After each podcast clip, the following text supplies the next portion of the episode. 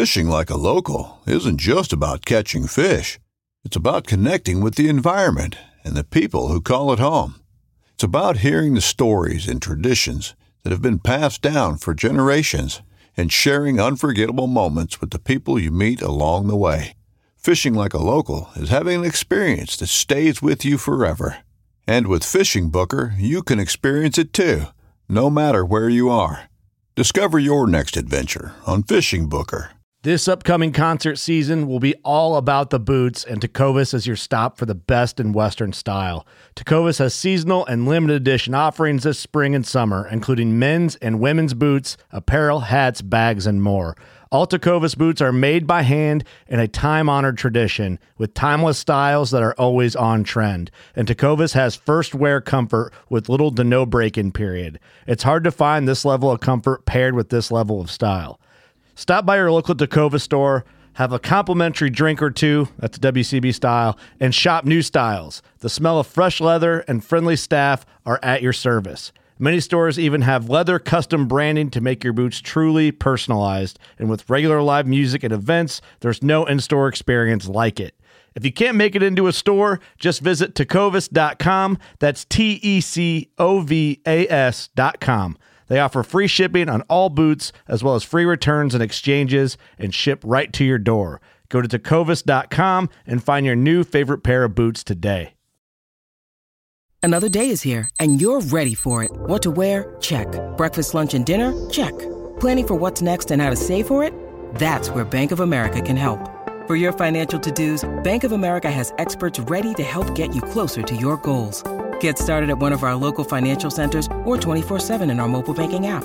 Find a location near you at bankofamerica.com slash talk to us. What would you like the power to do?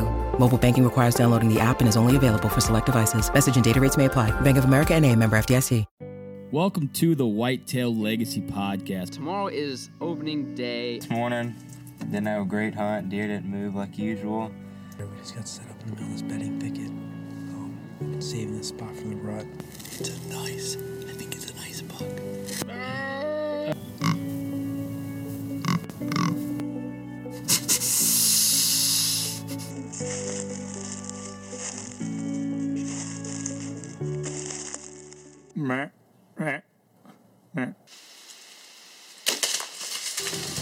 It's a one seventy. That was money. I think it's down right over there, ten yards. Woo! Whitetail Legacy Podcast, bringing you back to the hunt and leaving a legacy. Baller rut. And we're podcasting in my garage. Are we rolling? We're rolling. All right, welcome to the Whitetail Legacy Podcast. We got a good Whitetail Knowledge episode coming at you.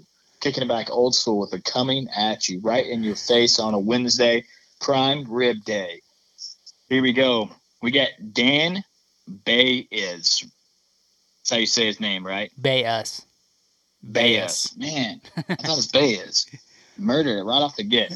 All right, man, we cover a lot in this, from uh, pressured bucks, bedding, Uh, pinch points that might be unknown, rope scrapes, um, just a early October tactics, packed, solid packed episode of Whitetail Knowledge from beginning of the season to end. This is a note taker. Get your pens ready. Um, this is a good one. Let's get into the partners to make this possible. Get right to the show. I'm gonna start off with the Veteran Innovative Products. Um, Man, a lot of people putting down turkeys with the Veteran this year. The social media is filling up. Uh, a lot of people using the V I P calls. Um, I love getting those pictures on the Facebook page. Um, a lot of people being successful with the V I P gear out there. That makes me real happy. Yeah. You got the V I P Veteran Broadhead shout-out? This week's V I P Veteran Broadhead shout-out is Cliff Cantor. He was in the U S Marine Corps for six years from two thousand to two thousand six in the infantry as a M O S zero three eleven. Um, he got an honorable discharge. So, Cliff, uh, me and Cody want to thank you. Uh, Matt and Cindy and everybody from the V I P family appreciates you and your service, man. Yeah, thank you very much. From us, Whitetail Legacy V I P family. Let's get into Scent Lock. Yeah, we ran the full tactic season all year, kept us hidden from the turkey's eyes with the face masks and gloves. We're filming this year. Um, we're, t- we're taking Redneck's advice, not hiding behind any coverage to get that good footage. And when you're not doing, when you're not behind any cover, you have to have a camel pattern that is effective. And uh, that real cheery O G really came through on the tactic suit this year. Um, let's get into E C W calls. I hit the box call. I hit the slate call. Homies ripping on the double-sided, ripping on the V I P call. I mean, we we really we really smashed the turkeys on the calls this year. Um, we can't thank E C W calls enough for supplying with with all those goods to make us successful in the field. Yep, and if Ingram's- you if you did break your glass during this season, um, Jeff can get you some new glass. Yeah, that's pretty solid. Custom grade and whatever you want. If you want it set to say I get limits, bro, it can say I get limits, bro. Uh, Ingram's Outdoor Obsession, all your taxidermy needs. Find him on all social medias. And he's good. He's thinking about getting into filming. So we're excited to see where he goes into that. Yeah. Uh, lots of fun. Hopefully he does it and he can share his stories um, with us and with everybody else. And showcase a little bit more of these one fifties behind every tree as the Whitetail Distraction Podcast. Yeah, from right, Illinois. Right. Um, I hope you guys enjoy this episode. Uh, you can check Dan out on the Tyneman. Um, he's the creator of the Hang-On Helper. He's got a lot of stuff going on. Um, super knowledgeable guy. You guys are really going to dig this episode. All right, guys, we got Dan Bayes on, right?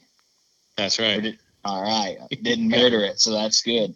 Yeah, um, we appreciate you coming on, man. Uh, start off with the listeners. Just uh, tell yourself a little, a little bit about you. Well, I've been hunting whitetails for quite a few years now. Um, I started, I started gun hunting kind of like most people, and uh, you know, learned the family tradition. And and uh, shotgun season in Ohio with the family was was always something, you know, looking forward to all year long. And Um, that was instilled in me very young. I started bow hunting around the age of, I believe I was eleven or ten years old. And, um, you know, that's kind of took off ever since. Um, I, I managed to shoot my first, my first deer with the bow actually was a really nice Ohio ten point. And, um, so I kind of was hooked after that, man. And the following year I followed up with a really nice fourteen point, man. And, uh, kind of, I got that, you know, really young, the, uh, you know, how you feel the glory, man, like when people, everybody's, holy cow, you know, you shot this big buck or whatever it was. So I got that real young, man. And I kind of got addicted to that and, and always wanted bigger and better. So that's kind of, you know, what landed me here with, with where I'm at today. Nice. Yeah, man. A ten point and then a fourteen point. Can't beat that. Yeah, man, like, it was pretty cool. Feeling like a stud right off the bat. So. Like a million bucks. Yeah. Yep. So do you live in Ohio now? No, I actually, um, I, I, I've lived most of my life in Ohio. And um, when I had married my wife, Stacy, um, I moved into Pennsylvania. And she's a school teacher at Girard, um, Girard, P A school district. And um, I moved up here closer to her because I'm an electric, I'm a union electrician. So I can uh, – transfer my card, you know, when needed. And, and that's what I did. I work out at Erie local fifty-six now. Nice. Yeah. Did, did you have something, homie? No, I was just, I was just going to say, you know, getting the taste of that success early is something that you can get very easily addicted to. You ain't kidding, man. Yeah. It, it grabbed hold of me and it, I went through, you know, my teens and, and all through my twenties. That was, you know, that was basically what I was living for. So you, you, you, I know you hunt Pennsylvania. Do you still also hunt Ohio? I do. Yeah. That's something I, I don't think I could ever give up on Ohio. It's, you know, um, that, that's kind of what I believe we're, we're going to start talking about at some point on this show is, is, um, I love the different terrains and the different, you know, uh, uh, what, what, you know, makes it tough to, to kill those different deer and figure them out. You know, Ohio is so much different than Pennsylvania and, and, it's just uh, that's that's that's why I hunt. I, I like I like hunting a new new place all the time. I don't, you know, if I figure one area or one block of woods out or one farm or whatever you want to call it. Um, and I'm not going to tell you I don't go back and hunt it ever, but I do. I, I have I have to get some kind of enjoyment out of, you know, figuring out a new place, and and it's very exciting for me to do it that way. So, yeah, no, I'll always hunt Ohio, but Pennsylvania's kind of been where my my uh, I guess where the wind's taking me, anyways. You know, as of lately. Nice, yeah. So you you enjoy the process like me and homie do, you yes. know. So it's it's awesome. We just got a new property we're figuring out, and uh, the first year we kind of got our butts kicked on it. I almost shot a buck, but we have a way better grasp on this year, and uh, actually know what they're doing. So uh, we'll be able to. I feel really successful, or really confident we're going to be successful on that piece this year. But yeah, it usually takes. I, I believe it takes a good two, three years to. to genuinely figure out a property, depending on the size. Yeah, I couldn't imagine getting on a big, giant Pennsylvania piece with a bunch of hills and, you know, creeks and stuff and trying to figure that out. That would take me a very long time. We've had, we had people that hunt out there on this show, and I, and I straight up tell them, you know, me going out there to Pennsylvania, I don't feel confident that I could kill the first or second year bow hunting, just because it would be such a culture shock to my ag and, you know, draw hunting that I like to do. So it's a big difference, man. I, I, it was shell shock for me. Um, you know, there's not, there's not the funnels and the pinch points, and, and it's not, you know, fence rows, and it's not like Ohio. It's, it's, um, it's, it is, it's literally wide open. It's nothing for you to be out there sitting and, and see, you know, the buck you want to shoot two hundred yards, you know, off in, off in the woods. And there's nothing you can do really for the most part, you know, to get them to come over to you. Um, especially this presser deer, man, there's, there's been multiple times I pull a crunk call out and they just go the opposite way, or, you know, pull out, try and rattle at them. And it actually, it works against you. So Pennsylvania, now in Ohio, that's, that's one of the first things I'll grab for. If, if I see a deer out, you know, a little far, and I'll, I'll do light grunt, and it doesn't matter what time of the year it is. I've actually killed them early, um, within the first week. I've grunted, you know, bucks in in Ohio, but Pennsylvania, man, I'm very, very choosy, I should say. I, I'm, I'm not going to tell you I don't at all call to them, but um, I, I pucker up every time I blow into that grunt tube, because you never know what they're going to do. Yeah, that's that's kind of what we wanted to have you on. You've been su- super successful on, uh, you know, pressured whitetails on public and, and different states. So, uh I really want you to dig into the details of hunting pressured whitetails, what to do, what not to do, and kind of the steps that you found to be successful. Well, I think it, I think it's very important that we, um, you know, pre- uh, how do I want to categorize? So if, if we're talking Ohio whitetail, you know, um, I've, I've hunted Ohio whitetail in anything from like swamps to, um, farmland to suburban. And, um, actually my biggest buck that I ever killed was on three acres of land that I had access to. And one of it was, one of it was wooded and the rest of it was yard. Um, it just so happened that, you know, the deer were bedding down on a hillside, which was perfect wind, you know, where they were bedding. And, um, you know, they were filtering up past where my stand location was, and getting up into the big woods where there was, you know, a uh, bunch of white oaks, a big actually oak flat. But, um, yeah, you know, that it, it I think it's, like I said, it, it's very important to categorize, you know, pressured whitetails and, and maybe what their tendencies are in different areas. But if we're talking, um, suburban whitetails, man, it is very important, in my opinion, if you cannot figure out what their why is. And I'm going to say that a few times throughout this, they need to have, figure out what their why is, and, and why are they doing what they're doing? Why are they bedding where they're bedding? Why are they feeding where they're feeding? Or why are they moving through? If you can figure out their why, then you got them. If, and, and if, if you can't figure out their why, and it doesn't have anything to do with the piece of property that you're hunting, and most often, you know, suburban, it's usually smaller plots of land and it's sectioned off. So your biggest problem with that is getting multiple permissions, or, you know, hoping, hoping to God, praying that, you know, they're going to walk through that small piece that you have so you can create the why in Ohio. And, you know, a lot of times uh, supplemental feeding is, is a very big tactic with that. Um, so, so in those small suburban, you know, plots of land that I've hunted and been pretty successful in, actually.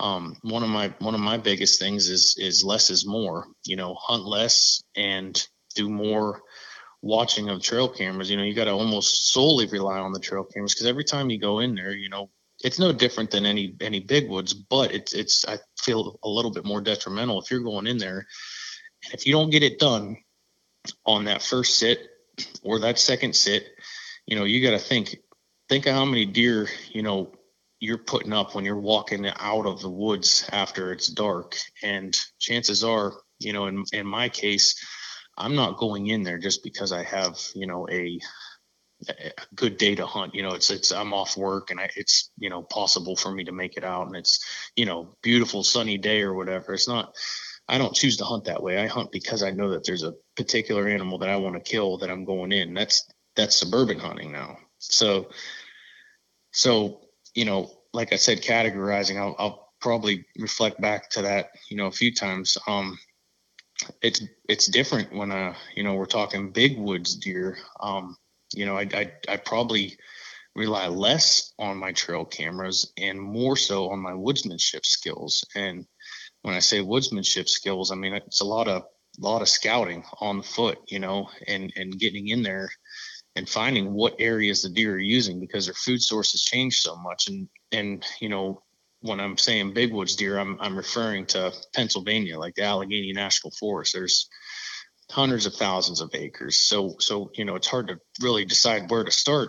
And generally that's done on a, you know, um, on X, or you can use any kind of, you know, um, aerial view map, but that's when you put the boots to the ground and really get in there and, and, you know, see exactly where the deer are using. And, and that's generally where I'll set the stands. But, you know, here's something, and I'm going to let you, I'm going to stop talking because I've been rambling here, but here's something that I don't know that a lot of people, you know, realize. And I tell people every single year, well, you know, in those big woods, you got to find something, whether it's a, a pond or possibly a, a fallen down tree, you know. And it's it's not necessarily what I would call a funnel, but they have to commit to one side or the other of it. They're not going to go through it. They're not going to go under it, you know, or they got to go around it. So so generally, you know, when I find a downed tree, I will set trail cameras if I, if I believe they're traveling from A to B, say their bedding area and there's food, you know, and I'll find a downed tree in that big woods from in between their A to B. And almost every single time those deer are using the root side of the tree, not the side that's, you know, bush, bushy and, and so on and so forth on the other end. But down at the root side is where you'll often find those crossings. And I'll stop there. If you guys have anything you want to say or elaborate, I apologize. Oh, no, that's fine. Yeah, this is great. We love it when people go off like that, because that's when we get the good stuff, because that's, you know, uh, when the fresh stuff comes to mind. Uh, I got a few things wrote down here that I'd like to touch on.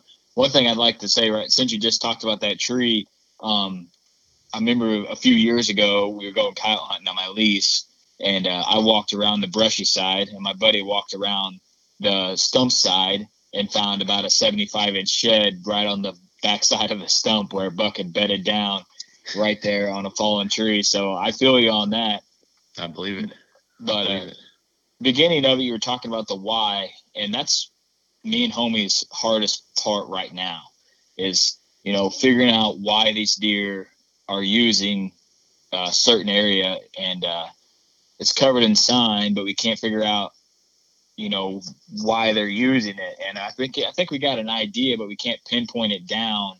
And then it goes back, like you said, that uh, it's just limited property where our challenge is trying to get other property to be able to bread trail them back, you know, to where they're daylighting. Mm-hmm. So now, what part of Illinois are you guys hunting? We're re- west central, wouldn't you say, homie? Yeah. Yeah. Okay. I had been down there. Uh, I don't remember what county it was, but it was right next to Pike County. Actually, it's like uh, the Dankers, you know, from Buck Ventures, mm-hmm. uh, Brandon and Jeff. Um, their farm was like butted up to a property that we were hunting. Um, I was down there actually just videoing a guy, and, you know, that was eye opening to me. I never in my entire life have I seen such large scrapes and such big rubs all like, I'm talking this property was plastered with it, but the only deer, it had a one forty minimum that the guy was, you know, I was just video and I didn't even get to pick a bow up, unfortunately, but you know, we had a one thirty, one thirty-five class walk underneath of us, and we couldn't, you know, he couldn't just shoot him because he was close, you know, he was actually had the bow ready to draw. But, um, anyways, what, what I'm, what I'm getting at is, is, you know, I caught on real quick. That was probably one of the only deer we saw, actually. I caught on real quick that those deer were actually, you know, pretty much watching us walk to the stand. Um, it's, it was a lot of farmland where we were at, and it literally was a ginormous, I'm talking like a mountain of a hill. And, um, you know, we were trying to be as, you know, I guess indiscreet, you know, as, as we possibly could to, to get up to where the stand was at, the stand location. And boy, was there a lot of sign up at the top of that hill. However, what I, what I think was going on there is, you know, the deer, they, they just knew we were in there. And that's, you know, we, I'd really like to, at some point in this, this show, you know, talk, talk entry and exit, because that's, that is probably one of the most important things that I feel I've, I've gotten pretty decent at doing, is really, you know, figuring out entry and exits. And, and, um, you know, if we're talking Ohio deer, I will go in and, and I use big time in Ohio. So let's, let's, do you want to go into that a little bit real quick? Yeah, sure. Me and homie love mm-hmm. internet access. We, we take like, that's probably the scent control is probably number one. And then internet access is probably number two for us. Wouldn't you say, nice. homie? Yeah. I and, mean, you know, that's something that we really tried to focus on this past year. And, Um, other than that one spot that Cody was talking about with, with all the sign, um, you know, I, I really think we could tell a difference in being able to keep deer in the daylight and, you know, keep our hunting, um, as best as possible. Nice. Yeah. And that's, it, it's tough to do in a lot of scenarios, man. That's, uh, the farm I hunt in Ohio, my, my entry and exits are, it, it is one hundred percent, you know, if, if I don't, if I don't like literally go way out and around and use the terrain, there's a little bit of rolling hills, I guess. If I don't, man, those deer got me every single, every time I go in there. yeah. I'm, I'm all for digging into that. I think we should cover what you do in Ohio. I know that you're, you're, you know, you're baiting in Ohio. We have a ton of friends in Ohio. They all say the same thing. If you ain't baiting, someone else is baiting and you ain't got a chance. So, Um, mm-hmm. we can cover your access there, and then we can also cover how you're doing it in the big woods, because I think that would be insanely challenging, because you never know where the deer are bedding. It unlike is, actually, unlike oh, unlike ag ground, you got a pretty good idea they're not bedding in the, the deep draws or in the field edges and stuff like that where you can access. So let's go ahead and dig into that. Yeah, so so if you want to hit Ohio with with that, um, you know. It is, it is kind of textbook, you know, and, and I'm, I'm pretty sure Illinois would probably be very similar in, in certain, at least the area I was in. Um, and now we're talking, this is Northeast Ohio primarily, you know, where I hunt. Um, so I can't really say much for, you know, Cincinnati or uh, Columbus, but I know they got a lot of, you know, farm ground down that way too, because I've driven through there quite a few times. But, you know, I believe it is very important to know where they're bedding, and you can in in that farm ground. I also believe it's it's a, a little bit easier to somewhat call out where they're bedding, more so than big woods. But um, when you can figure out where they're bedding, then you can make educated moves, man. And, and when I say educated moves, you can you know find the different terrain features. You can maybe you know use different fence rows that are are gonna keep you on the upwind side, and and you know wind is very important on Ohio deer, at least you know on the farm ground, because man, like I actually I use my neighbor to hunt in Ohio. Um the way that the prevailing wind is, southwest wind at that property, when he's out hunting, I know his wind is blowing back into my bedding areas. I have hinge cuts that I did two years ago, and you know I use him, knowing that those deer are not going that way. They're they're kind of stuck in my my block of woods, and and I make sure my access is on point. And, you know, it's, it's crazy. Like when he hunts, I see more deer. Um, so I believe that that's, that's probably something that, you know, maybe put an asterisk next to that, whoever's listening to this, you know, um, use other hunters to, to maximize your success. I believe that's, I believe that that is, you know, textbook. Uh, and, and, you know, I'm not saying that the deer are being pushed or anything by of that sort whatsoever, but it, what it does is, you know, you can put on ScoutBook and get a scent cone, right? Or I believe there's other hunting apps out there. I just, I happen to use ScoutBook and, and see which way, say your neighbor, if he's out in his stand, if you see his truck or whatever, um, or maybe see him walking into the stand, you know, you can almost bet, not almost, you can pretty much guarantee that anything that's downwind of him is not, not going to be going his way. Right. So it cuts out a large portion of, of, you know, trying to choose what stand location. Cause I'm sure you guys can attest to this where, you know, you're sitting in a stand and you go check cameras, or maybe you have a cell phone camera out there and you're like, oh my God, I sat the wrong stand, you know, too many times. Oh, yeah. Yeah. Yeah. D- does yeah, your so, does your neighbor know that you did that hinge cutting? Um, yeah, in that area. Yeah, no doubt. He definitely does, man. He actually, um, and and you know what? Um, I don't, I, I don't have any like ill feelings toward him or or any. I actually speak with all three neighbors and and even with, you know, a couple of the other ones, um, multiple properties over, and and it just, to be honest with you, it kind of it helps in the sense that, in the event a deer travels off of my property, which it, the farm that I hunt is, um, I think it's seventy-two acres, which I would say probably eighty percent of that, maybe seventy to eighty percent of that is, you know, all field. So, you know, it's pretty probable, like in, in most case, a lot of cases that, that if those deer run off of my place and onto the neighbors, you know, I, I, keep a good relationship with them. We're kind of on a, hey, you know, just shoot me a text or whatever, and, and you can go retrieve your animal. So yeah, um, he definitely knows that I have that hinge cut in there, and he definitely tries to key on it. He actually almost killed a uh, four-year-old nine point. That was, I had my wife, Stacy, I was trying to get her to kill him this year. And um, we were in there, would have been like two days before he actually, you know, had this opportunity at the deer. And, um, you know, after going and checking the trail cameras, man, that deer walked right through the property, literally directly to him. He was on a doe. So yeah, I mean, he definitely keys off of me a little bit, which is fine. Yeah. I just think that that's yeah. a tip of, you know, using your neighbor, that, you know, that's a tip that shouldn't get overlooked. And, um, I don't think I've heard anybody on, on any of the shows that I've listened to, um, you know, talk about using that as a tactic.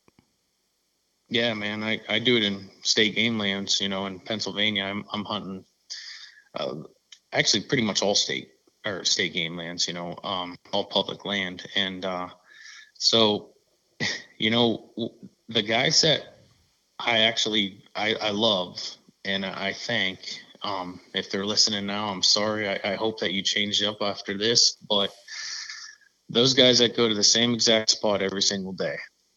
And I love that. The, the more you're going to sit there, the more chances you're going to have. And eventually a deer is going to walk under you. And, and you know what? I'm not going to tell you that, you know, a, a young buck might slip up or, um, you know, maybe God puts a big deer underneath you. Who knows? But for the most part, if we're talking deer in general and we're talking big whitetails, that when I'm, you know, I got to sometimes classify, because I'm not talking, you know, when I'm, when I'm usually talking about deer, I'm talking about big mature deer and how they act and what they do. You know, you'd be surprised at how many times those deer will keep those, those guys, those hunters on their upwind side at all times, because they just know they're going to be there, and when they're there, they want to know they're there. And then, you know, they use them to their advantage. So hunting on the downwind side of those guys, if, if the sign is there, I'm not saying just go find a tree stand and, you know, oh, this guy hunts here all the time, I'm going to go set up one hundred yards or two hundred yards downwind of him. No, I'm not saying that at all. I'm saying if, if the sign is there, that's probably why he's hunting that spot so dang much.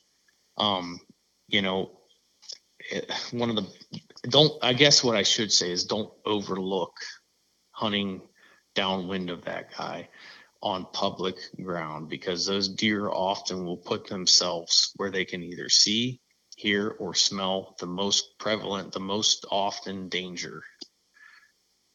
Yeah, I think that's a great tip, because, I mean, if you're trying, you know, in the end game, we're trying to eliminate timber that we think the deer aren't using. Mm-hmm. So if you're downwind a guy, you know you have eliminated, you know, one hundred yards or so, or out of sight of where that guy is going to potentially see these deer, where you can see them, because they're going to pinch around them if you know the deer are going to a feed field in a certain direction, you know.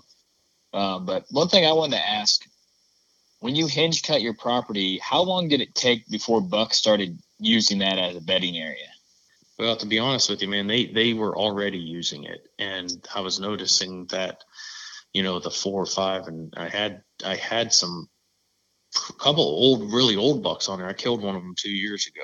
Um, and, and I was told that this was before I had the farm. So I don't have, have like too, too much history with it. I've been, this will be my fourth year on it, but, um, the neighbor said he is an eight and a half year old deer. They tried killing him for years. And, um, I just got lucky, I guess. So, um, but yeah, that I, I noticed that they were the, the big mature deer generally are in one of two spots. And I can't honestly tell you, it's, it's almost, it's kind of odd on that specific farm. I don't see this, you know, often other times with, with big mature deer. Um, but, but they kind of, I want to say they almost share the bedding area. Um, and it's not big, it's not that big, but, um, yeah, so, so in that bedding area, I, I just had noticed that that's, you know, where every big deer I've seen, you know, sitting in the stand, you can see a little ways, every big deer I saw, you know, was, was coming from there or going to there. And so I kind of went in there and just, you know, I, I'm very adamant about making it better.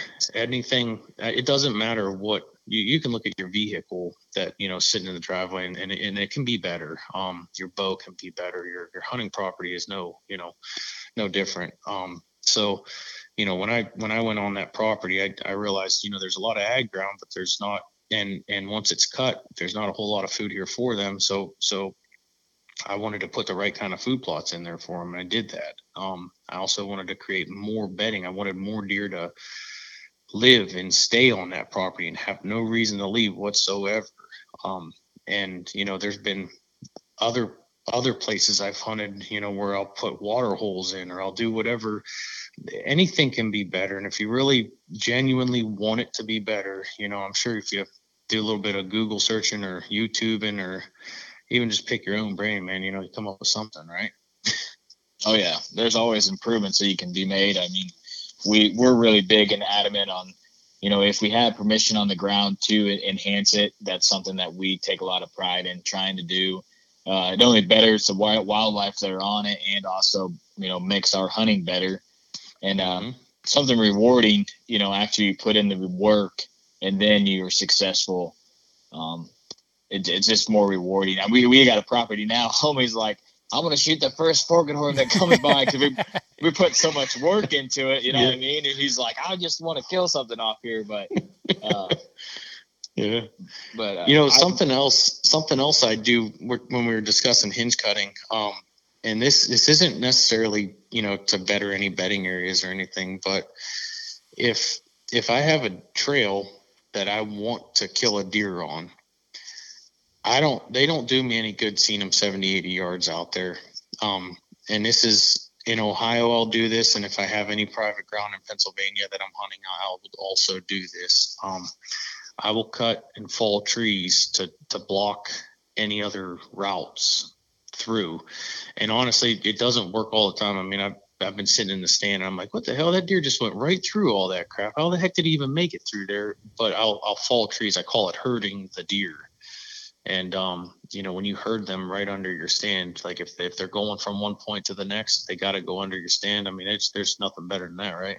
Mm-hmm. Yeah, for sure. We're trying to figure out a way to do that, to get them on our food plot within bow range. So we don't know if we're going to do like a few rolls of corn to try to pinch them down, or Milo or something thicker, or sunflowers. But you know what I'd do? Even cheaper.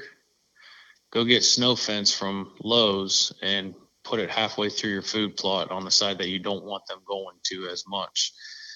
They're not going to jump that fence. They're going to go around it, and it's not going to bother them either. They don't give two craps about that fence. It doesn't bother them one bit. But if you put a fence in, you don't even have, you can use chicken wire fence, anything that's, you know, four foot off the ground, five foot off the ground, they're going to walk around it.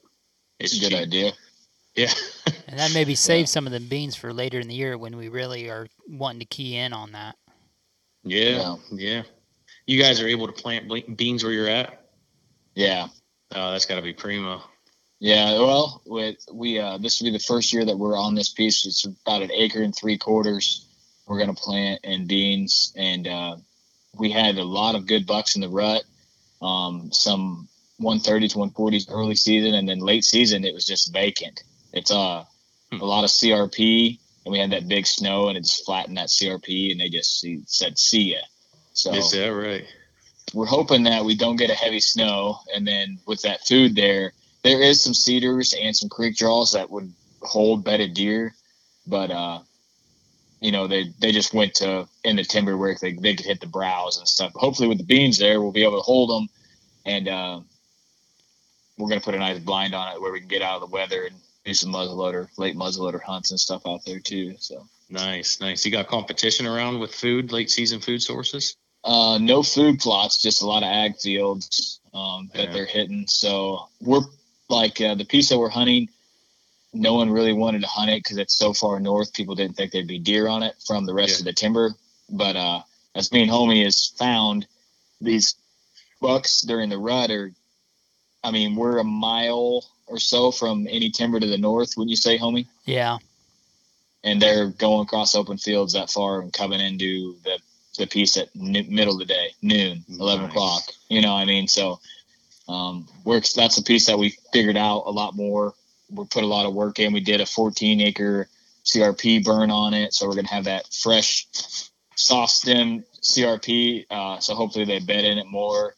Um, so yeah, we're all about the habitat enhancement. There's a piece on public that was hinge cut, uh, three years ago, and I walked it two years ago, and it just wasn't thick yet. And, yeah, uh, usually that's three, why I was, four years. Really That's good. Why I was wondering. I feel like, I feel like now if I went back there, it'd be a different story, and uh, I think some bucks might actually use it. I was in there late season shed hunting, and uh, it was just really open. You know, it hasn't got that undergrowth to grow up yet. So I think maybe uh, me and homie have to go check that out this year and see if it's grown up. That's why I was wondering, you know, how many years it took them to really key in on an area. Well, I I feel like that first year was kind of. They were a little bit nervous of it maybe. And, um, but they, they eventually worked their way back into it though, you know, and, and it was, I don't believe it had anything to do with the hinge cutting. I just believe it was where they, you know, knew that they bedded before. And the reason why it's, it's basically every deer when they bed, or not every deer, every big mature dominant buck, okay, the primes, the primes on the property, the ones that get the first first choice, they're good. And this is farm country deer we're talking about, and and it also kind of applies, I guess, to any deer in general. But most oftentimes, they're always going to have that wind at their back, and they're going to have a clear line of sight downwind, right? Because they can't use their nose downwind, so they're either going to use their eyes or their ears. So like that, that could. You know, be referring to say like a, a water or, or swamp. Like if something's coming across a swamp, it's going to make noise. There's no way in hell you're going to get through it without, you know, uh, mucking up uh, boots, or if it's say a coyote or any kind of predator, any kind of, you know, danger.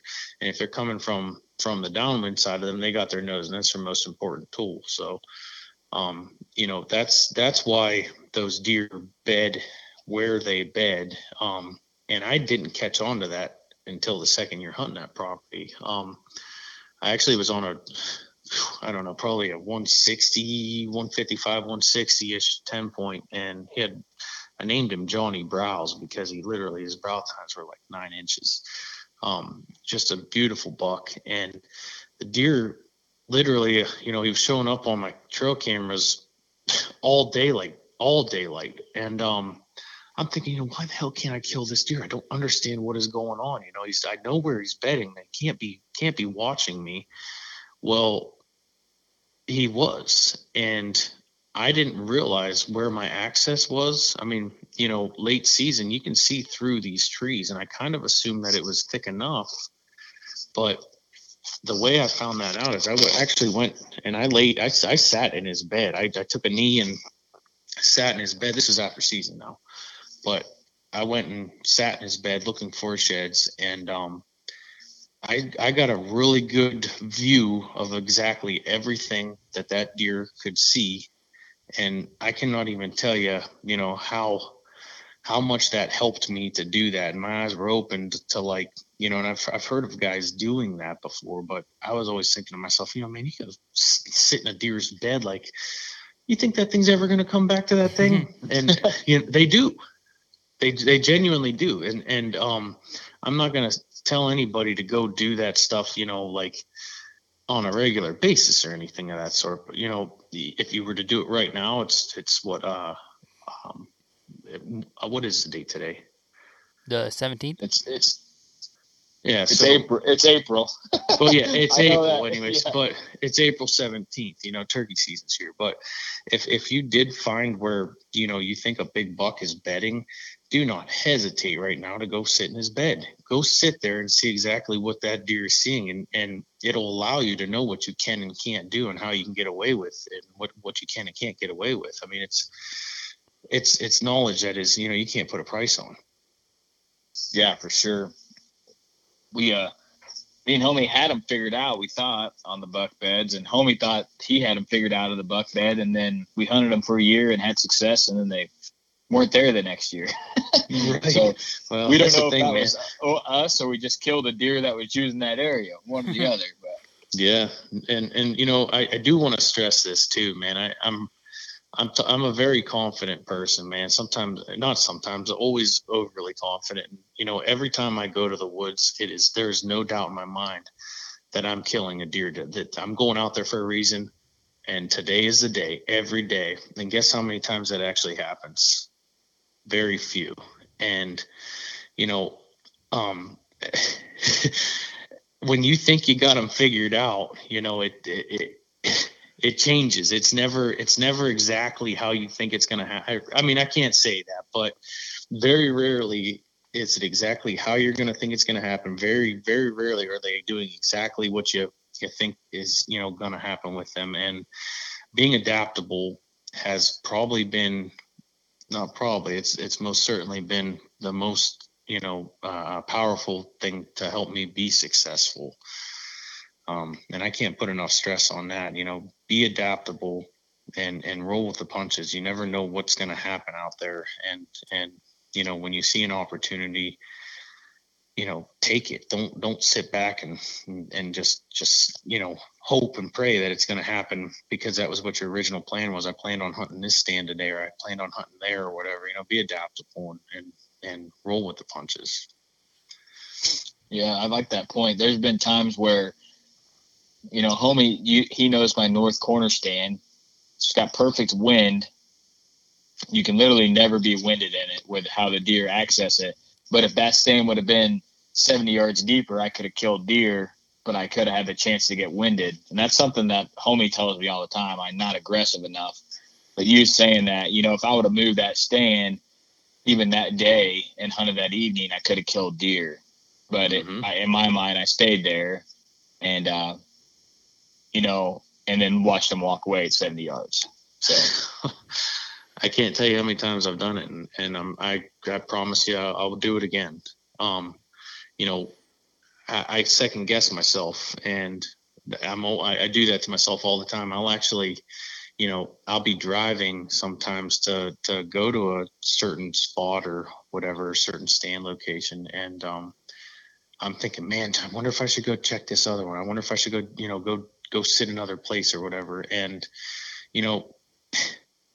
It's it it's it's one of them catch twenty-twos, man, because if you do turn around and you go check the other, or you go, you know, hit another spot up, chances are, you know, you were right the first time. But if you go sit that stand and you don't, you know, um, uh, change up your plan and go with your second thoughts, you know? Yeah. Then you have a crap out, hunt. Yeah. Yeah. You, mm. yeah crap, you're going to see nothing that day, and you're going to go check the trail camera at the other place. There's going to be a giant gundo sitting under your tree. So, you know, I don't know, man, that's a, that's a double-edged sword there, buddy. Well, yeah, since, that's something mean. Go ahead, homie. Oh, I was, I was going to ask him, you know, well, since Cody brought it up about being aggressive, um, with the public land that you're hunting, are you, um, mostly always aggressive, or are you kind of doing some observation sits, or, um, you know, what time of the year do you like to really start being aggressive towards getting after a certain deer? Um, if I, on public land, these are big woods. If I, if I know of a deer, and I would say probably almost every time that it's happened, it's, it's either through trail cameras or through sitting and seeing them. And, and, you know, it might be a deer I've never had on a trail camera. Um, it just, you know, like you said, observation. Um, I will not waste a second. I will be extremely, um, you, you know, I never, never in the big woods have I been successful by saying, you know what, I'm going to catch up with that deer in the rut. Not in any way, shape, or form. Um, you know, big woods deer, I would say if you know that there are deer moving seventy yards away from you, go, go where they are. Do not, you know, don't be standoffish and just think like, oh, well, you know, I, I, this was my original thought. I'm going to probably sit here, take the time, just move the damn stand and get your, get, get in the game, you know, um, be where they are, or you're, you're, you're, you're screwed. Now, in Ohio, and I believe that that probably relates more with Illinois, what, what you're talking, I am less, um, uh, what's the word we were using here? Uh, um, aggressive. Aggressive. Yeah, I am. I'm definitely less aggressive. Um, and I go back into the less is more, because those deer, like I said, you know, so I, I also probably should tell you a backstory. I got, you know, one, one deer I'm hunting, and, um, I hunted him last year. And so I'm not trying to, you know, I don't, I try to stay out of there as much as possible, but when it, the time is right and I feel like he's going to walk, you know, I, I make sure I'm out there. So, um, I guess I'm, I'm worried in a sense, like in Ohio on farm ground, and this probably would pertain to any state in farmland, you know, if you do booger those bucks too many times, you know, the, the more mature bucks, then they're most likely not going to be sticking around. You know, it changes the game completely when they know they're being hunted. Um, and, and maybe more, maybe even, you know, big woods deer too, but here's the thing, like with big woods deer, um, I, I honestly, I, I don't even know exactly, you know, how many shooter bucks there are out there. I kind of like that even too, you know, I don't get my heart set on one animal. I'm, I'm out there after a certain class buck, and, you know, if it doesn't work out on that one, you can move on to the next one. Like in Ohio, man, if, if, if your one deer you're hunting, you know, is no longer, you know, bedding on your property, then you're, you're boned, you know, you you sit out and wait, and, you know, sometimes it can take a month before another one's in there that you want to go after. Yeah, I so. feel I feel like I might I may be wrong here because I don't know a lot about big woods, but I feel like if you're hunting ag ag ground with maybe small small acreage of timber, you might have you know might have an eighty acre piece, but a lot of it's field or something. Mm-hmm. I feel like on big woods there's a lot more options for the bucks to bed. You know, on ag fields, I feel like there's certain bedding areas that are good, and there's certain places that they just don't bed, right, at all. It's because they can't, you know, too mm-hmm. much pressure off a road, or not a field, or, you know. So I feel like if you bump that deer in a big woods, he might go, you know, a quarter mile or something. But I feel like if you bump him in ag fields, he might go half mile, mile until he finds another place that he likes. Yeah. And that's why I'm so, like, tiptoe on my pieces, because it's, it's small, and then if you bump them off, they're going to be on the neighbors so quick. And if the neighbors are hunting, it's like you, you know, if, if I press in and bump it and someone's using me as an advantage, and we have that now, we, since we've been, me and homie been killing deer, we get people closer and closer to us, you know, mm-hmm. So now we have people hunting right by us, and if we bump deer off and they're hunting, they're dead. So right. Uh-huh. Homie's way more aggressive than me, and he's been successful doing it, and I've been successful doing it my way. So yeah. Most of the time we're hunting, he's like, we need to do this. I'm like, nope, nope. Uh, no, I'm not doing that. He'll just look at me like, are you crazy? I'm just like, man.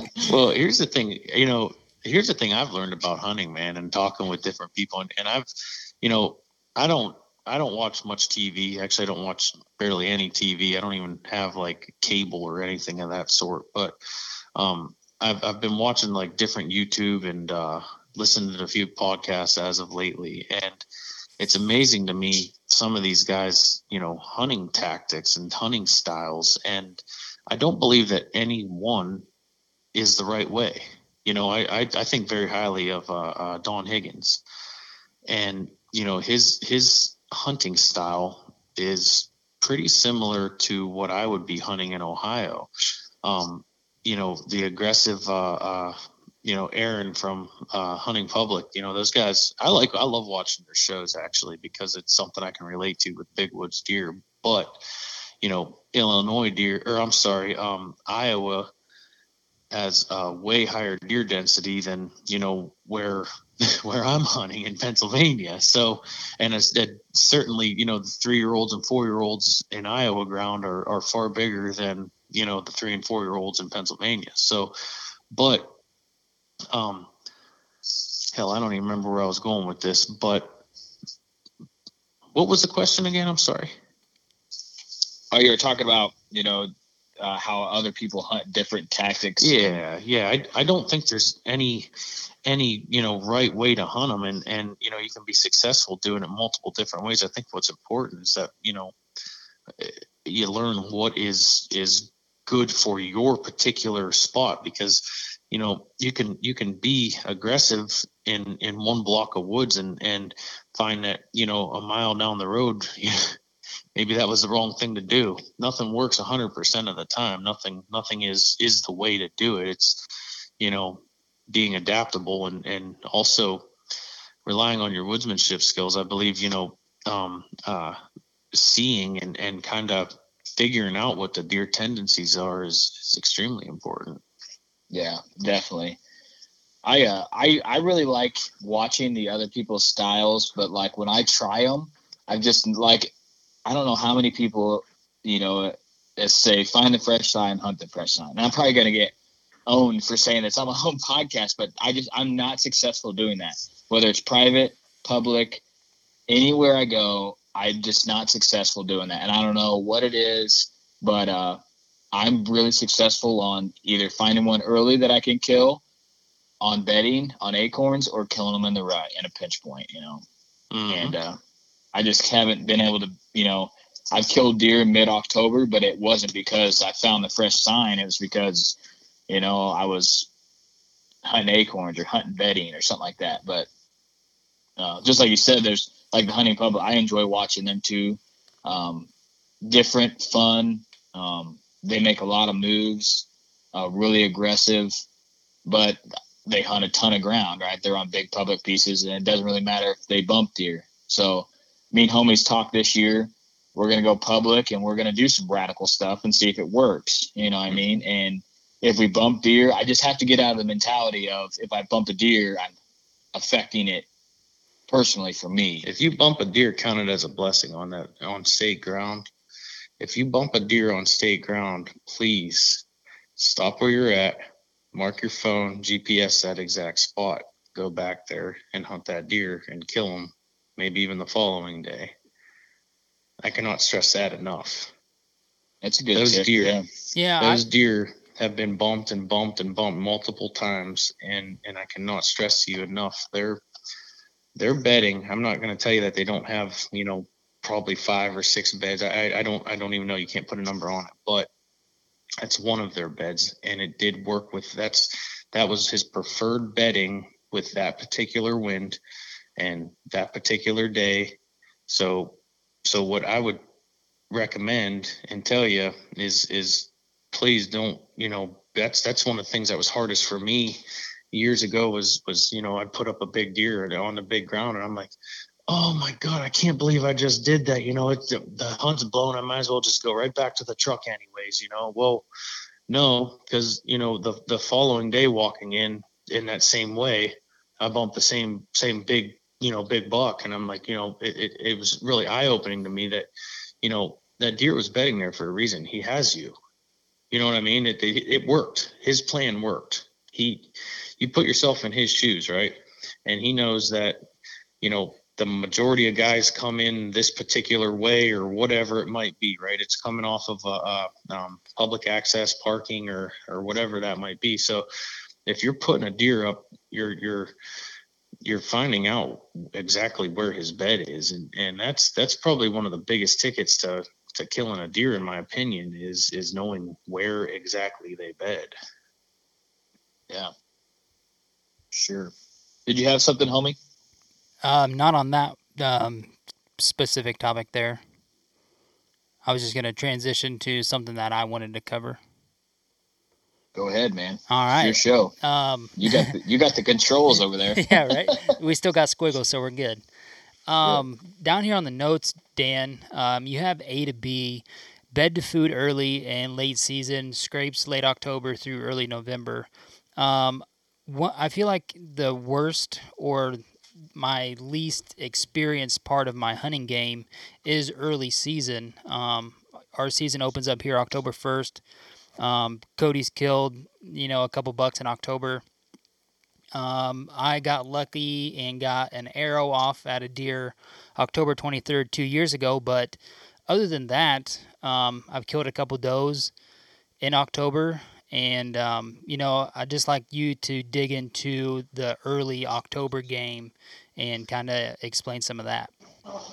Well, um, during hunting season, I believe I'm probably more knowledgeable than most weathermen. And so I, I am constantly watching the weather. Um, and it, it kind of, it consumes me. Um, you know, my, I feel bad for my wife that time of year. She'll, what are you doing? You know, when we're supposed to be talking, I'm supposed to be listening. I'm like, oh, you know, I'm checking, checking the weather, seeing what's going on. Well, and, and I keep a close eye on it. So, so I'm going to tell you, like, in my opinion, early season, and this goes for opening day through probably, you know, into the last week of October. And it also applies to late season. So early season deer can be hunted pretty similar with, with some exception, with quite a few exceptions, but, but similar in the sense that, you know, they're, they're on food patterns. That's, that's pretty much your only hope, right? Well, I am watching the weather religiously. And, um, one of the biggest things that I, I do like to watch is Weather Underground. So if you can go on w w w dot weather underground dot com, you got to go on an actual computer to get the screen up, but But basically what I'm looking at on there is when the temperature is dropping, barometric pressure is rising. That is when it is literally a trigger. I don't watch the moon phase when in that sense, not that time of year. I don't watch the moon phase. I don't watch anything else. I don't really care about anything else, to be honest with you. All I'm watching is for that temperature drop, barometric pressure spike, and they'll actually on the bar graph on weather underground dot com, they will come together almost touching. And when that happens, it is literally, it is lights out. And you better believe that a mature deer and deer in general, that is when you're going to see your best movement in October. So here's another thing that I also, you know, do is, is I will have trail cameras and, and particularly cell phone cameras on their first food source. Finding their first food source is extremely hard, especially, you know, in Pennsylvania where you can't put bait down. But in Ohio, I will, I've been pretty successful in Ohio in the sense of early season because I can put out, I put out big time. I know every other, you know, uh, uh, property around me is putting out corn and feeders or whatever it is that they're, you know, some people throw it on the ground. Um, I put big time out and I've had corn sitting next to it, and they certainly one hundred percent prefer that big tine over it. It's got a mix of stuff in it. So, so what I'll often do is set it, you know, three hundred yards, four hundred yards from where their bedding area is. two hundred yards actually is, is where I'm set up right at the moment. And I'll be, you know, kind of keying on for this year. Um, I will set up a cell phone camera on that, and I'll know exactly when that deer is coming to that. So when he starts having a tendency of coming later, and it, it it's generally leading up to that cold front. So you'll see him say um, on Friday, Friday, you're sitting there, your, uh, your phone goes off, and on the cell phone camera, it's just ten minutes after dark that shooter's there. Okay, well, tomorrow we have a sudden spike in barometric pressure and the temperature's dropping ten, fifteen degrees. If it's going fifteen or twenty degrees, you better believe that it's going to be on fire. I will hunt that deer in that scenario. And I'm, I'm basing that off of, I'm trying to predict, you know, that he's, that's his first food source. And I'm not even saying that I'd necessarily sit that stand exactly either, because I've sat in that deer's bed. I know exactly where he can see. I have stands set up in the vicinity of his bedding area as well. So, like I said, it's a um, uh, adaptable kind of thing. But but that's that's how I have been early season, probably the most successful. And um, and I'm, when I'm saying early season, I'm talking, you know, through mid-October, when after. Say, you know, I, I can't give you a specific date, but when I see things starting to change with their their way they're acting, mm-hmm. um, you know, I will I will start hunting scrapes, and I will, you know, take my cell phone cameras to those scrapes. So, you know, there's a lot of guys who will tell you there is an October law, there's not an October law. I can't tell you one way or the other. I I, I feel like I don't care what time of year it is. If there's a cold front coming through, that's the number one best time to hunt. There's there's no ands, ifs, or buts. Cold or, or you know, I don't care what time of year it is. But um, so so early season, like I said, you know, and this honestly, for the most part in Ohio, um, after that first week, this stuff kind of the deer changed entirely. And it's not even necessarily because I've even hunted them yet on my property or anything of that sort. It's because I, I, I don't know if, you know, maybe it's human scent throughout the rest of the woods. You know, they do go out and they roam, and, and, you know, I'm sure those deer catch on pretty dang quick, man. Um, but, you know, it seems like after that first week, they, they turn into completely different animals. And um, those cold fronts, though, are the only – only thing I'm looking at through October and why I'm hunting there. If we're talking big woods deer, like at Pennsylvania where I'm hunting, I will hunt them just no matter what. Um, I feel like being that there is no supplemental feed, um, and they do have to travel for their food, you know, they're more, they're more apt to get on their feet and, and move and forage and look for food.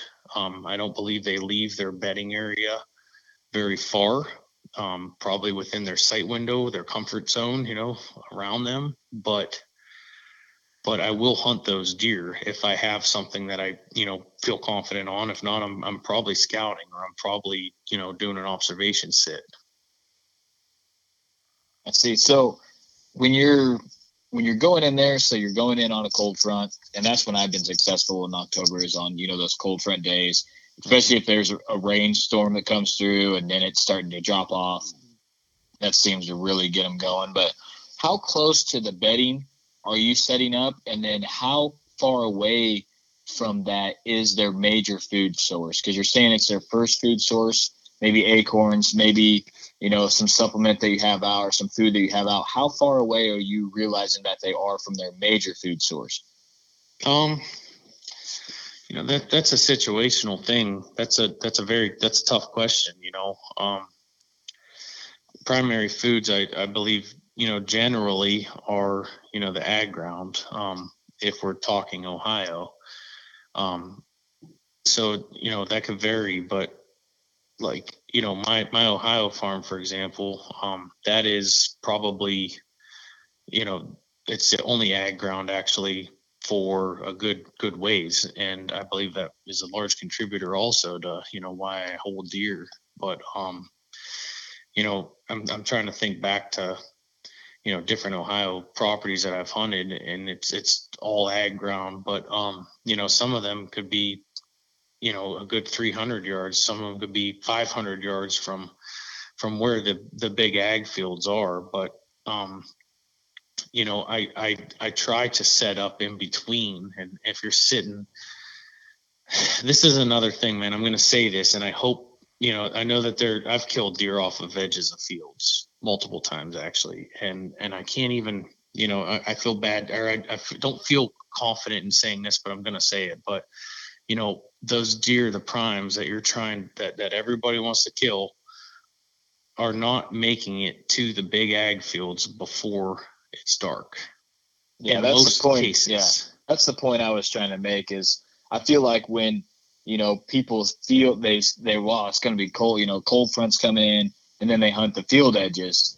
Well, that deer is up and moving, but it's not going to be there for another half hour or hour, you right. know, and, and you just educated that deer, because when he does get there, you're, you're going to be getting out of your stand, or you're going to have scent on the ground area. But I feel like when people say October lull, they, I believe that October lull is individual towards bucks. That's what I believe. I feel like some bucks move more in October and some don't, you know? Yeah. And, and they got uh, personalities.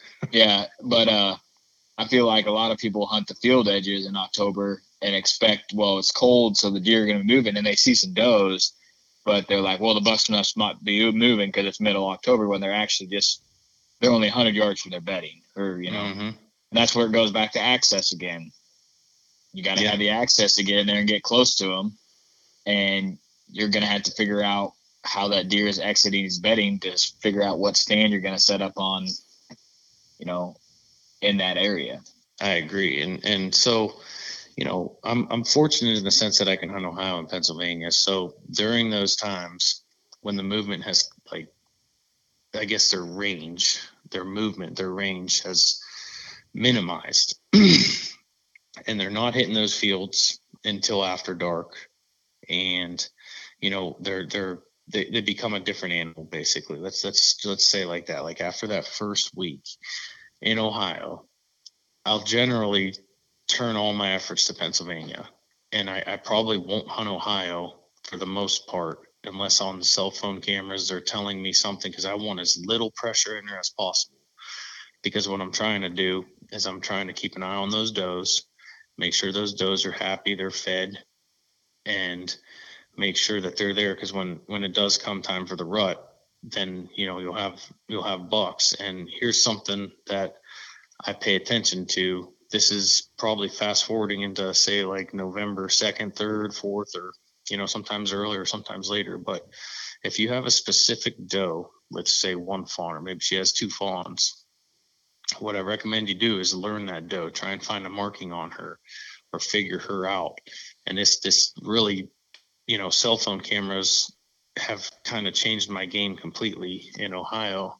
But watch that doe, and when she breaks from her fawns, when her when she starts coming to that food source without her fawns, or her fawns start getting there, you know, an hour before her, because they're making dumb moves, they're not being guided by their mother, then then what you want to do is is key on that doe and know that she's coming into heat in the next day to two days. And, and that I'll hunt that doe. Um, and generally when, when you're hunting that doe, you go sit that food source after she's broke from her, you know, her, from her fawns. Um, it's not long before, you know, like within a two days, three days, sometimes, that there are going to be bucks tailing her. I think so that's a great tip. Yeah, I think that's a great tip that a lot of people don't think about, you know. Mm. And that's something that me and homie could do. You know, we know where the doe's bed, but we're not really keying in on, we're not patterning the does as much as we should be. Don't you think, homie? You know, I mean, I'm thinking like the north set, where we know there's three does that are bedded in that area right by that stand. Yep. Uh, and uh, we know how they're accessing it, but we I really never seen when the fawns left them. Seemed like they're with them all year. Yeah, so. And even um, there the week before Thanksgiving, uh, the doe I shot still had a button buck fawn with her, and um, he wasn't going anywhere anytime soon. It it seemed like he was pretty still attached.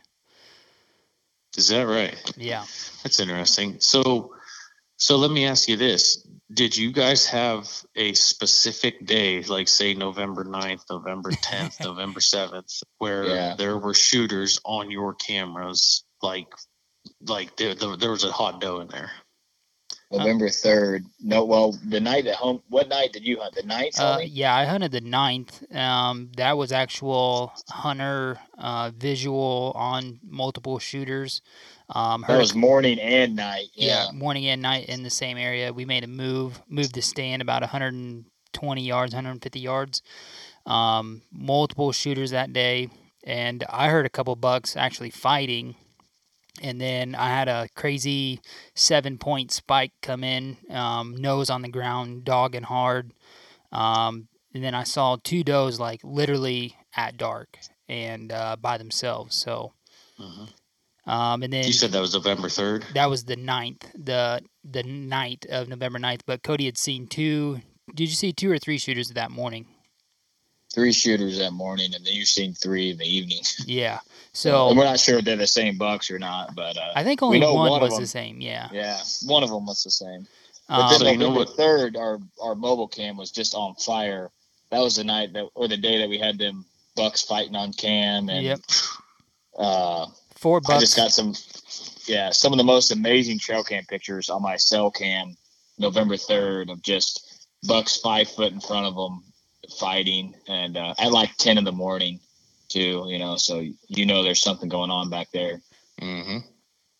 Well, that's what that could have been. What happened is that doe came in early, and then you know the fawns came back after they got pushed off. Yeah, no, they'll then, they'll get back together, but for for two days. Sometimes, mostly, usually two days, three days, they'll break away while the buck is, you know, they aren't going to be anywhere around that that buck, that, that dominant buck that has that doe.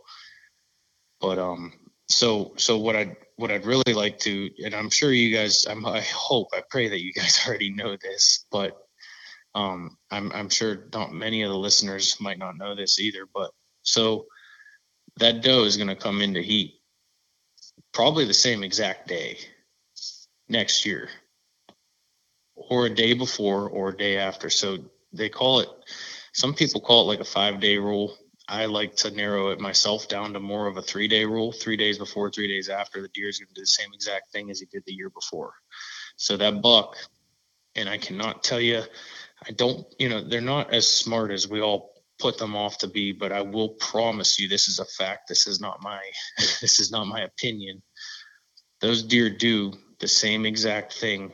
I actually know guys who have killed multiple, you know, deer throughout years, and they will say, okay, well, this buck was showing up, showed up on this trail camera on this scrape, or on this coming through this funnel, or, you know, on a doe or whatever. The year before, he was here on November third at ten o'clock, and they will kill him within that hour of that same exact. And it's, it's, it's crazy, but it is, it is so, so true. Um, so and in your guys' scenario, if you need someone to come down there and hunt on November third, you let me know. Yeah, but seriously, yeah. though, I you hope know, that happens, because me and homie are going to arm wrestle for the, the Boonertown spot. Seriously, yeah. I'm not kidding, yeah. man. And you know what? Like on those, on those kind of days, man, you know, do like I said, like, you know, with the, uh, Um, somebody hunting downwind of the other person. I'm not kidding, man. You'd be surprised at, like, you know, I, and it's, my eyes have really been open to that more so. Um, you know, when I'm hunting with a buddy, it used to be, you know, with a video camera, man. So, you know, that was either my cousin or one of my good friends or whatever, or I was videoing them. So, so since I got married, my wife hunts, she's a hunting maniac, dude. But, um, so what I've started kind of realizing, and, and I've really turned myself onto this whole, you know, keying off of each other a little bit more, you know, either she gets the prime stand or I get the prime stand. And it's honestly, I don't think I've ever gotten the prime stand, but she'll get the prime stand and, you know, I'll hunt downwind of her. I'll make sure I'm on the downwind side of her. And you'd be surprised, man. Like on those days, man, mark them on your calendars, put a reminder on your phone and, and, and make sure that you're in the woods. And I don't even care what the weather is like.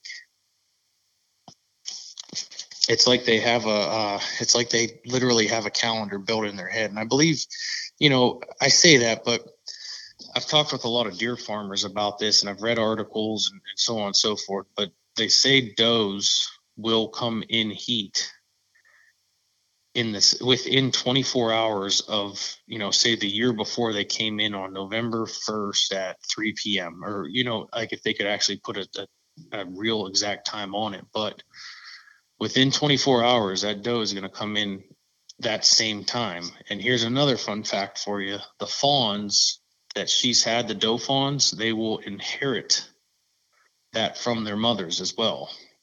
Wow. Wow. And that, that makes a lot more sense than the bucks, like, like just go into that area. They know that that fawn is going to go into heat within twenty-four hours.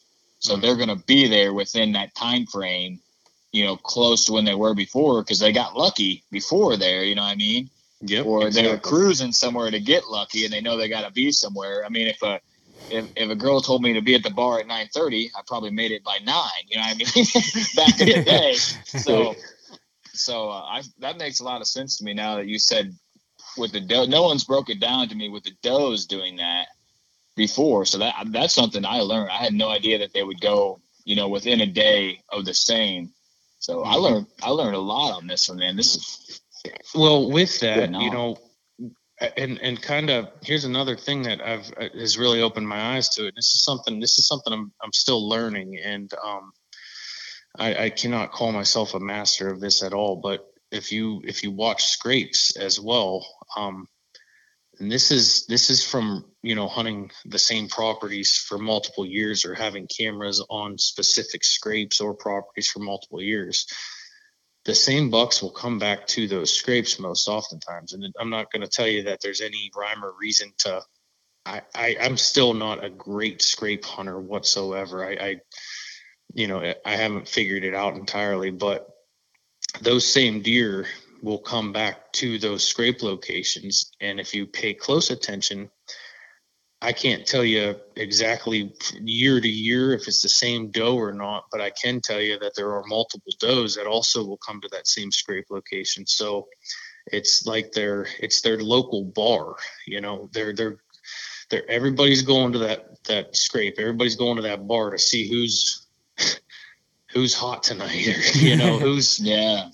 who's ready to roll. And, and it's almost, I, I believe that, I don't know if there's any science behind this, but in my mind, what I, what I believe is happening is that deer is putting a, a picture or a time frame. Okay. Well, this doe, um, and I'm not sure it all is, is driven around scrapes either. I can't honestly say that one way or another, but, but in my mind, that's how it's working, is that they're, they're coming to these same scrapes year after year. And they're finding that, hey, Susie over there is going to be coming in in five days, you know, or she's she's getting close. I'm going to start spending more time in this area. Maybe that's what it means. I, I don't know, but I will tell you that those does certainly come in the same, pretty much the same day, actually. And if you have a specific buck that was on your trail camera during daylight hours, like at ten a.m. or what I've found is a lot of times those mature bucks, man, are, are midday movers. But if you can mark that date and that time on your, on your phone, that, that I, I believe very fully that within three days now, I mean, I can't, like, so a lot of times it's down to the day, almost down to the hour, but, but, you know, there's obviously exceptions to that, but that's, that's one of the strongest things I've I've found. So I know November ninth, I'm in the same boat. I'm uh, my wife is, and I don't even know what this deer is going to come back as this year. He was up probably like a hundred high forties nine point last year. Um, I know that on the ninth, he is extremely killable, and it's been for two years now.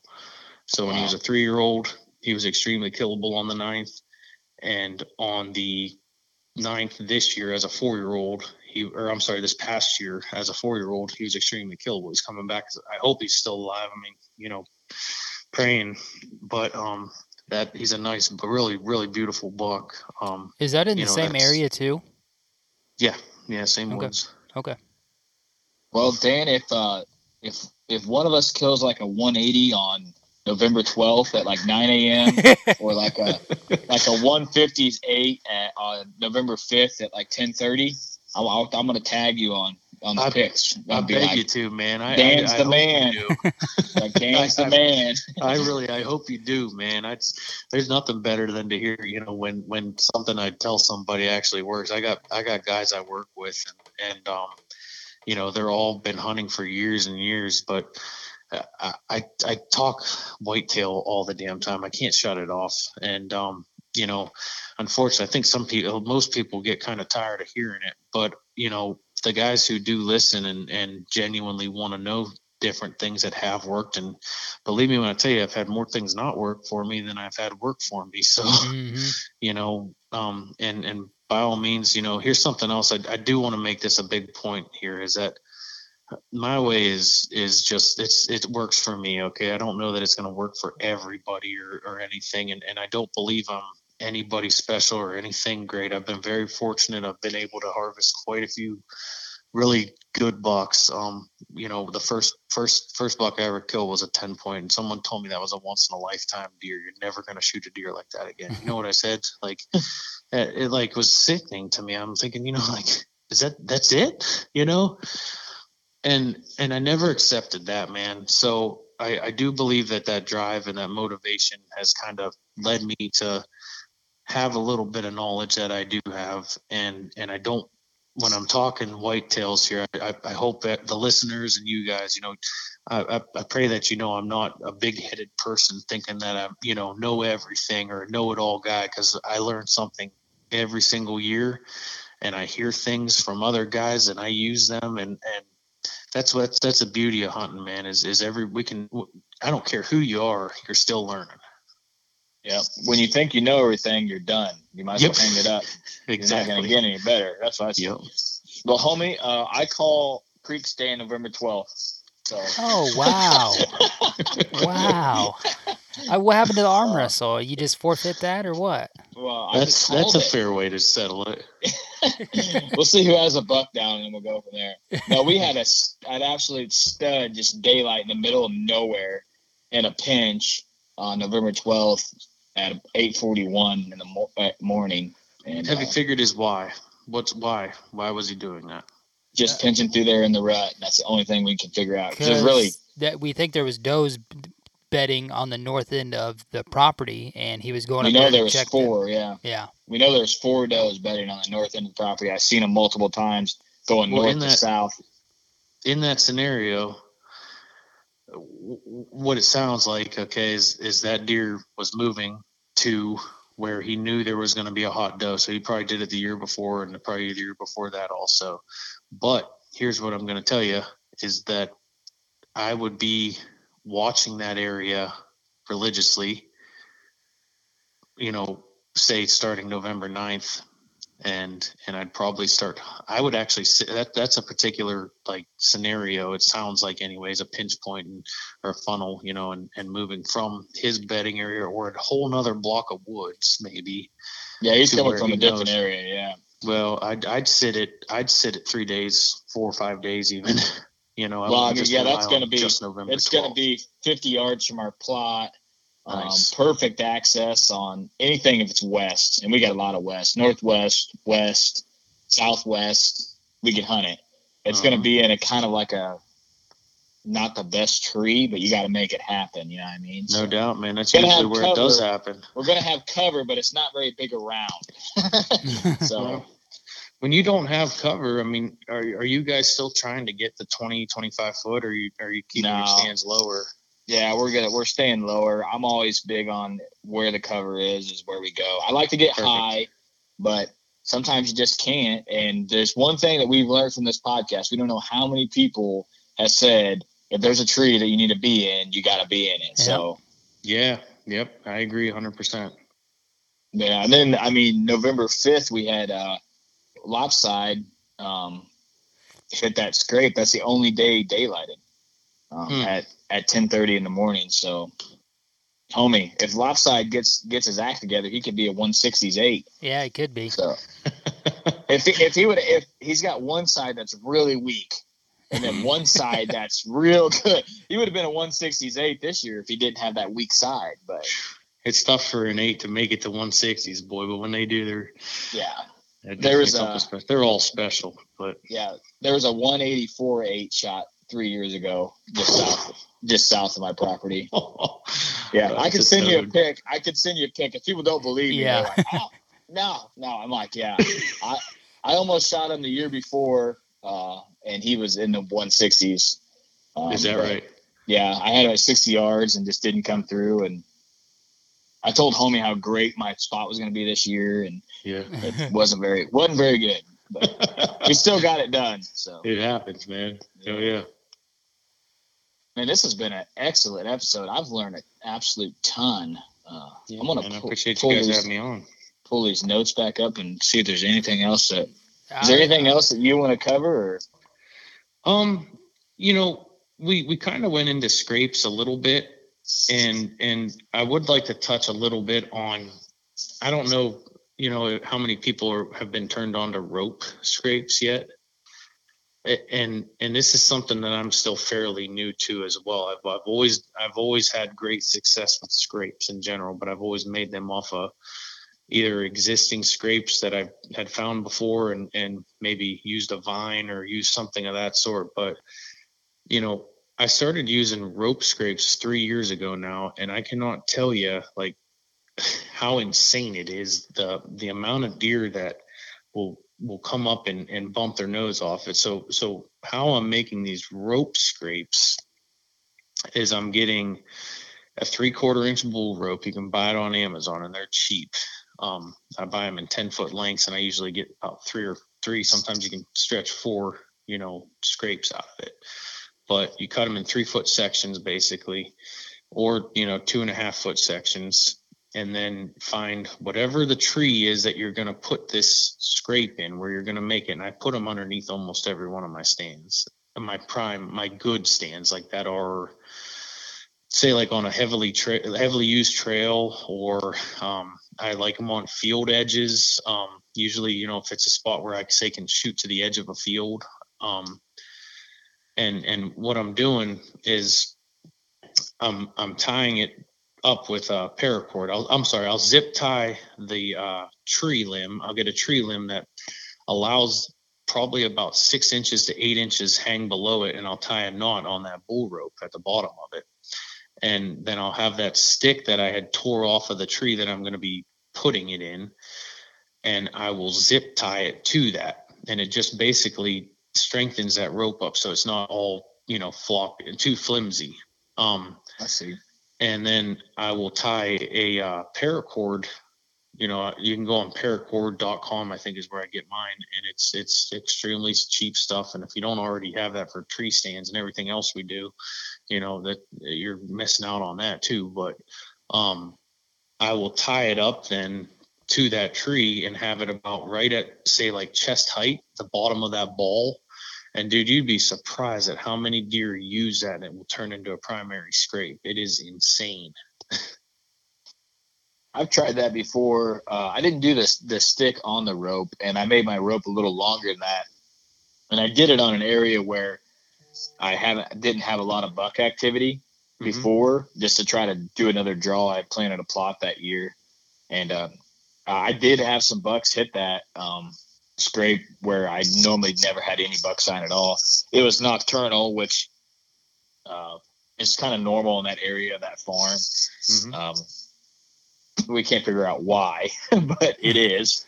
So, uh, like when you say nocturnal, is it like an hour after dark nocturnal, or is it like two a.m.? Like, yeah, it's like three a.m., four a.m., five a.m.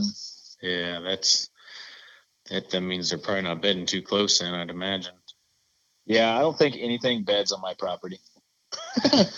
It's all right, amazing, it's I'm, amazing I'm that I there. kill deer off of it. It's amazing that me and Homie killed deer off this piece. It's just, it is, you know. And then people are like, that's oh, it's the greatest piece ever. I'm like, it's good, but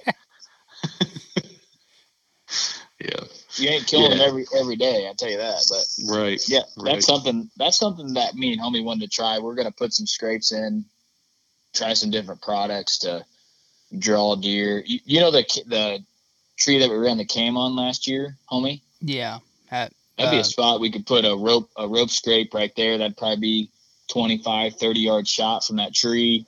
It'd give a reason for the buck to stop. You know, that's uh, basically all it is, man. Yeah. You know, give them a reason to, to stop and, you know, maybe turn to get a broadside shot. Mm-hmm. So that might be something that we think about. And then we might get more pictures off that camera too, with the scrape being there. Uh-huh. So, you know, that's definitely a good topic. You got anything else, homie, you want to cover? No, I think in a weird way, we started on one thing and we kind of got through all the notes there. That's perfect, man. It flowed good. It was, you know, I apologize we, for rambling, man. I do that from time to time. I get all excited. Oh yeah, we we we love it, man. Like I said, when you start rambling, that's when the good stuff comes out, because you're flowing off yourself, you're flowing off us. You know, we're thinking of questions we want to ask, and we I I personally learned a ton on this episode. I appreciate you coming on. Yeah, man. Uh, I think we could talk a lot and and uh, and learn a lot from you. You know, that's that's me and homie are in the stage where we've shot some nice deer, but we're still in that just like absorbing content, like insane. We can't get enough, you know? So when we can get a guy like you on the phone for an hour and really get to dive in on how you're successful, it's a blessing for us because it makes us better and it gives us content for the listeners to hopefully make them, you know, try a rope scrape or try, you know, you know, if a buck was here this day to hunt. And if they're successful because you came on here and they listened to us, that that's going to jack me and homie up more than anything, oh, you know? So, hell yeah, yeah, it is. Well, I appreciate it, man. And and here's one other thing before we jump off, I'll touch on is that, you know, I'd mentioned that I've been listening to quite a few different podcasts and different shows. And, you know, like I said, everybody's style is completely different. Mine's completely different from, from anybody we mentioned and probably anybody else you'll, you'll, you'll watch. Um, but what I think is important is that people really pay close attention to who it is they're listening to and what they're, maybe where they're hunting, and and you know know that the deer you're hunting in Pennsylvania are not like the deer that you're watching guys hunt in Iowa on on a T V show, um you know or or uh, everything is a situational thing, man. And and you know, out of this podcast, I, I hope that somebody got at least one thing, but you know, all of the things that we covered, it's not going to work for everybody. You know what I mean? So hopefully they got one thing out of this, pick one thing from another one or whatever. And, and, you know, mold it into who you, who you want to be and how you want to hunt. That, that, that's what my probably best advice that I can give anybody is, is don't think that everything that has, I'm talking off of past, what has worked for me and what I know, you know, it, it does work for me. Um, but, you know, it, like I said, nothing works one hundred percent of the time. You only need it to work that one time. You know, we spend countless, countless hours sitting on the stand, and we only need one minute for it to, you know, to actually work. So that's well, all that's, I got. That's a perfect way to end it. We say that multiple times, you know, uh, hunt your own, hunt your own hunt. It's like what I like to say, you know, and uh, if you found a tactic that you want to try on this, try it. If it don't work, be like, you know, it's it's not going to work. But if it was successful that one day, you know, and it, it made your season because you tried it, right? And you were like, oh, I'm not going to try that because it won't work. But you never know until you try it. And it might be the key to, you know, you might not have shot a buck the last couple of years. Boom, you try this tactic, you kill. So mm-hmm. I like to keep an open mind, but it's all situational, like you said, and uh, hunt your own hunt. And I think that's a great way to end it. Right on, man. Man, homie, what do you think about this one? Um, a lot of knowledge. Um, you know, Dan's just another one of them humble guys who um, loves to just hunt whitetails and has a deep passion for it. And, you know, I know he kept saying that he was rambling on, and, you know, that's the shit that we love. And um, you can just tell how much he, he loves the sport. Yeah, he loves every step of it. You know, the, the figuring the bucks out to, to being successful in the field. Uh, Huge thank you to Dan for coming on. Like I said, check him out on Tyneman and uh, check out the Hang-On Helper. We got a couple of them that we run. Really like that product. Um, this was a banger, man. This was a whitetail banger of an episode. And uh, we got, we hope to bring a lot of those down the chute. We can't release anything yet, but we got something special coming up for you guys. Um, be on the edge of your seat for that, and uh, get out there. Maybe try one of the tactics in this episode. Might make you successful. Yeah, try start to leave planning a legacy. Now for it. Yeah, try to leave a legacy. A whitetail legacy's out.